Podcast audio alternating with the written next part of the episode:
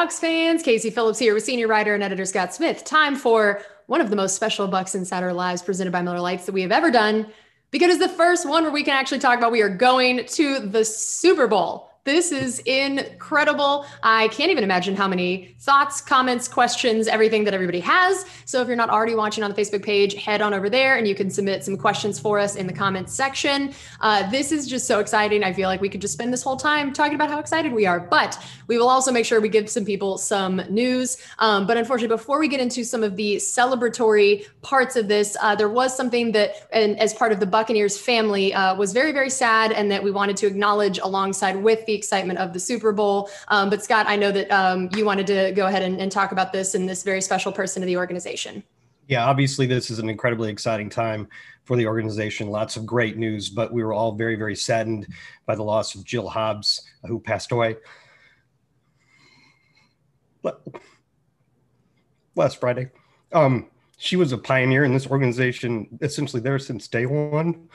Uh, she's a friend to everybody in the organization, which means personally, she was a friend to me for roughly three decades. And um, she helped me through some formative years there early on with the team. So uh, she will be sorely missed and remembered for a very, very, very long time. Yes, and I am uh, very glad that we were able to acknowledge that. And I heard a lot of the people in the organization talking about how we felt like she was uh, smiling down on all of us, watching us go to the Super Bowl. I saw Mike Evans included her in his post uh, celebrating the game. So everyone knew that this is definitely something she uh, would have been so excited about and was still a part of 1000%. Um, so, yeah, we uh, want to give a chance for you guys to submit some of your questions. And um, first of all, I guess we, we kind of want to talk about just what this schedule is like, that this is very different um, than any other type of game. I mean, for one thing, there's two weeks before it. It feels kind of like this this weird little bye week happening, and then of course the fact that it is at home as compared to somewhere else, and then with all of the changes with COVID travel, this is just Nothing about this is a normal couple weeks leading up to the Super Bowl. So tell us a little bit about how the Buccaneers are planning to handle it schedule wise. Yeah, it's kind of funny because the last time the Super Bowl was not preceded by a two week break or, you know, one bye week before the Super Bowl week was actually in 2002 uh, or January of 03 when the Buccaneers were in it. They had to turn around right from their trip back from Philly and fly out to San Diego with not that extra week in between. So now we get to what would normally be a normally scheduled uh, Super Bowl two weeks, and it's not uh, because of um, you know because of the COVID thing and all the changes that the league made to you know try to keep that contained as much as possible. And um, but the but what is normal about it is that the Buccaneers are at home and they can go through their normal routine. When Bruce Arians was asked if there was any advantage to playing the Super Bowl at home, basically said the big advantage it's not really game day. It's the days leading up to it because you can sleep in your own beds and you can prepare, you can do your normal routines. So, what the Buccaneers are doing this week is they're holding their usual three practices. They did give the players one extra day off today. So, there's no practice today, but they're holding what they would normally hold on Wednesday, Thursday, Friday, on Thursday, Friday, Saturday. Then the players will get a few more days off and then they'll go back to a normal schedule of practice next week. So, I know that's what Bruce is going to stress to his, his team. This is normal week of preparation or two weeks in this case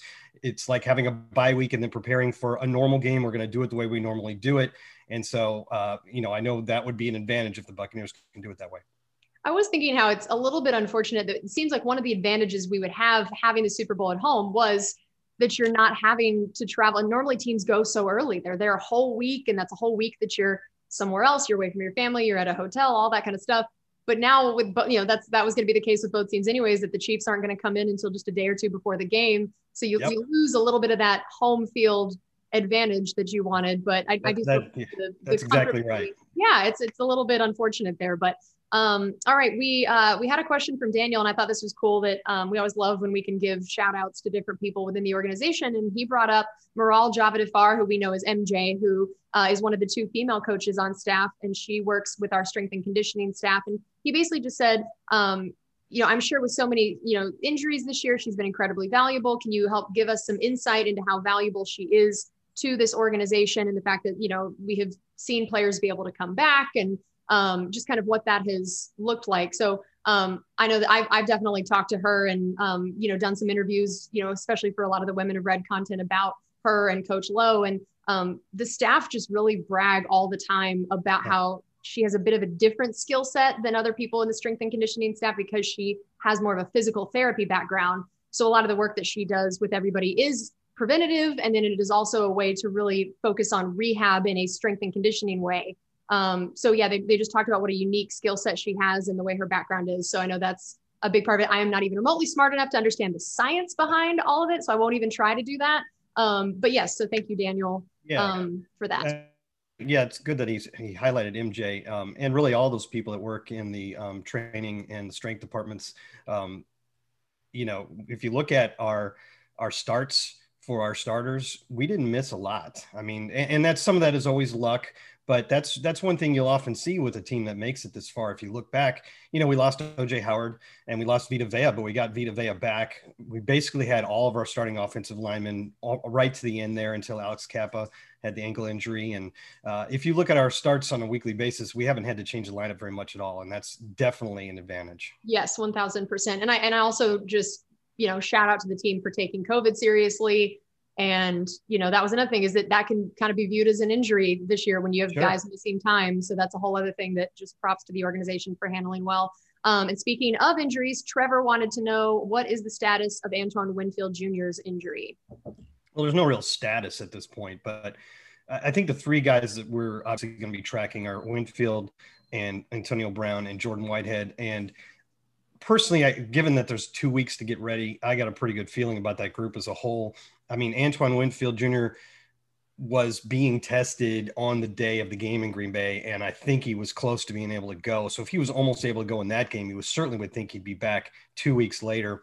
Jordan Whitehead talked after the game, you know, because he had such a great game, and then he left with the shoulder injury. And in those situations, lots of times a guy, even though he had a great game, you don't put him in front of the camera.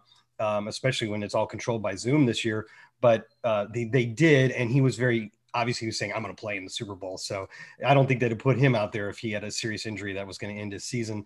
And then Antonio Brown, coach said, uh, was saying most of last week that he was going he was going to be a game day decision, and then on Friday they decided no, you know, travel sometimes makes knees and other things swell up if they're injured, like it did with Ronald Jones going to Washington. And so if he was close to going on that trip again, you'd think two weeks later you'd be in pretty good shape yeah, that is definitely one of the perks of that two week uh, layoff there as well. Yeah, I was going to ask you about uh, are there any other injuries besides those um, that we know of? You know, are those kind of the big ones at this point? And overall, how healthy is the team going into this game? Yeah, well, if those three guys come back, I, I think you're in great shape. I think Kansas City is too, assuming that you know Patrick Mahomes he played through that toe injury and all that, so they seem to be in pretty good shape too.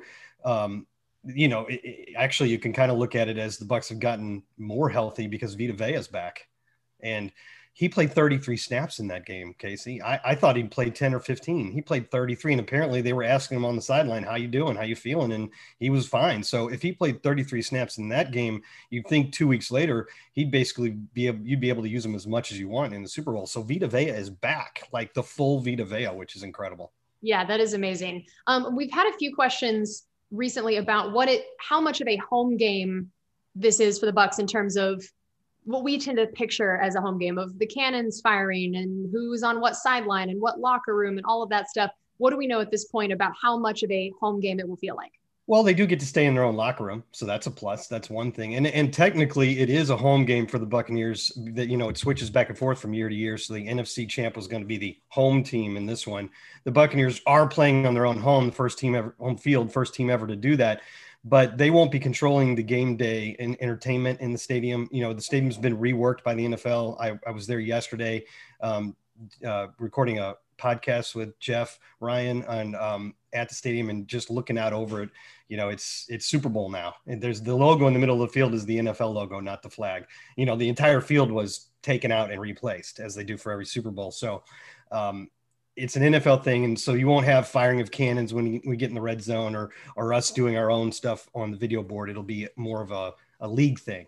Um, so you know, and tickets, both teams get the same number of tickets to a lot. So in some ways, it doesn't have the same advantages that a home game would have, but I know everybody in this area is ecstatic that the game is at home. Yes, absolutely. And uh, Ben had asked how many fans will be allowed at the game.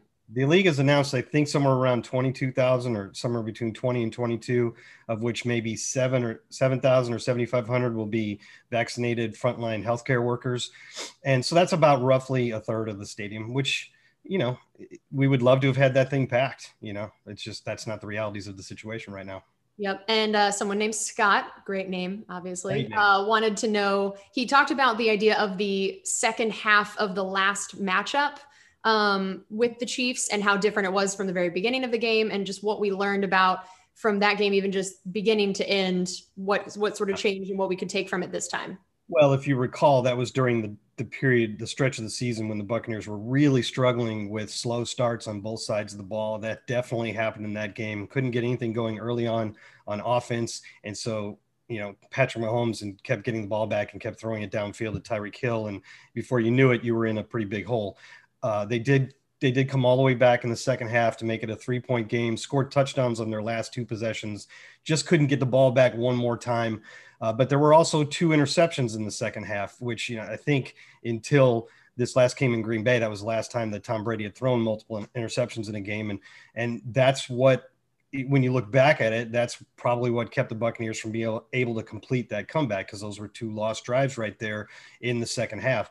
Um, for the most part, since then, the Buccaneers have been very consistent on offense and not turning the ball over at all. I know they did in the second half in Green Bay, but the defense really bailed us out in that regard. But for the most part, in this long winning streak for the Buccaneers, which started right after that Kansas City game and after the bye, um, it's you know we haven't been turning the ball over, and I think that's probably the key.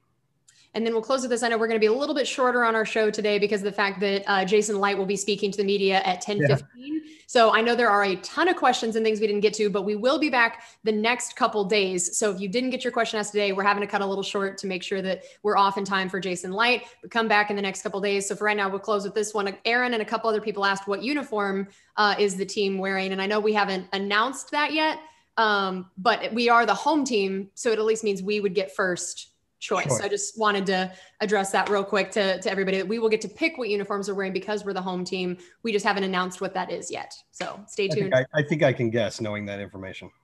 Yeah. yeah. we won't say anything. Yeah, we won't say anything. We'll see. We'll let it be a fun little announcement later. All right. Well, thanks to all of you guys for joining us. And again, we'll be back here tomorrow and Friday morning at 10 a.m. So bring your questions in and we'll see you later.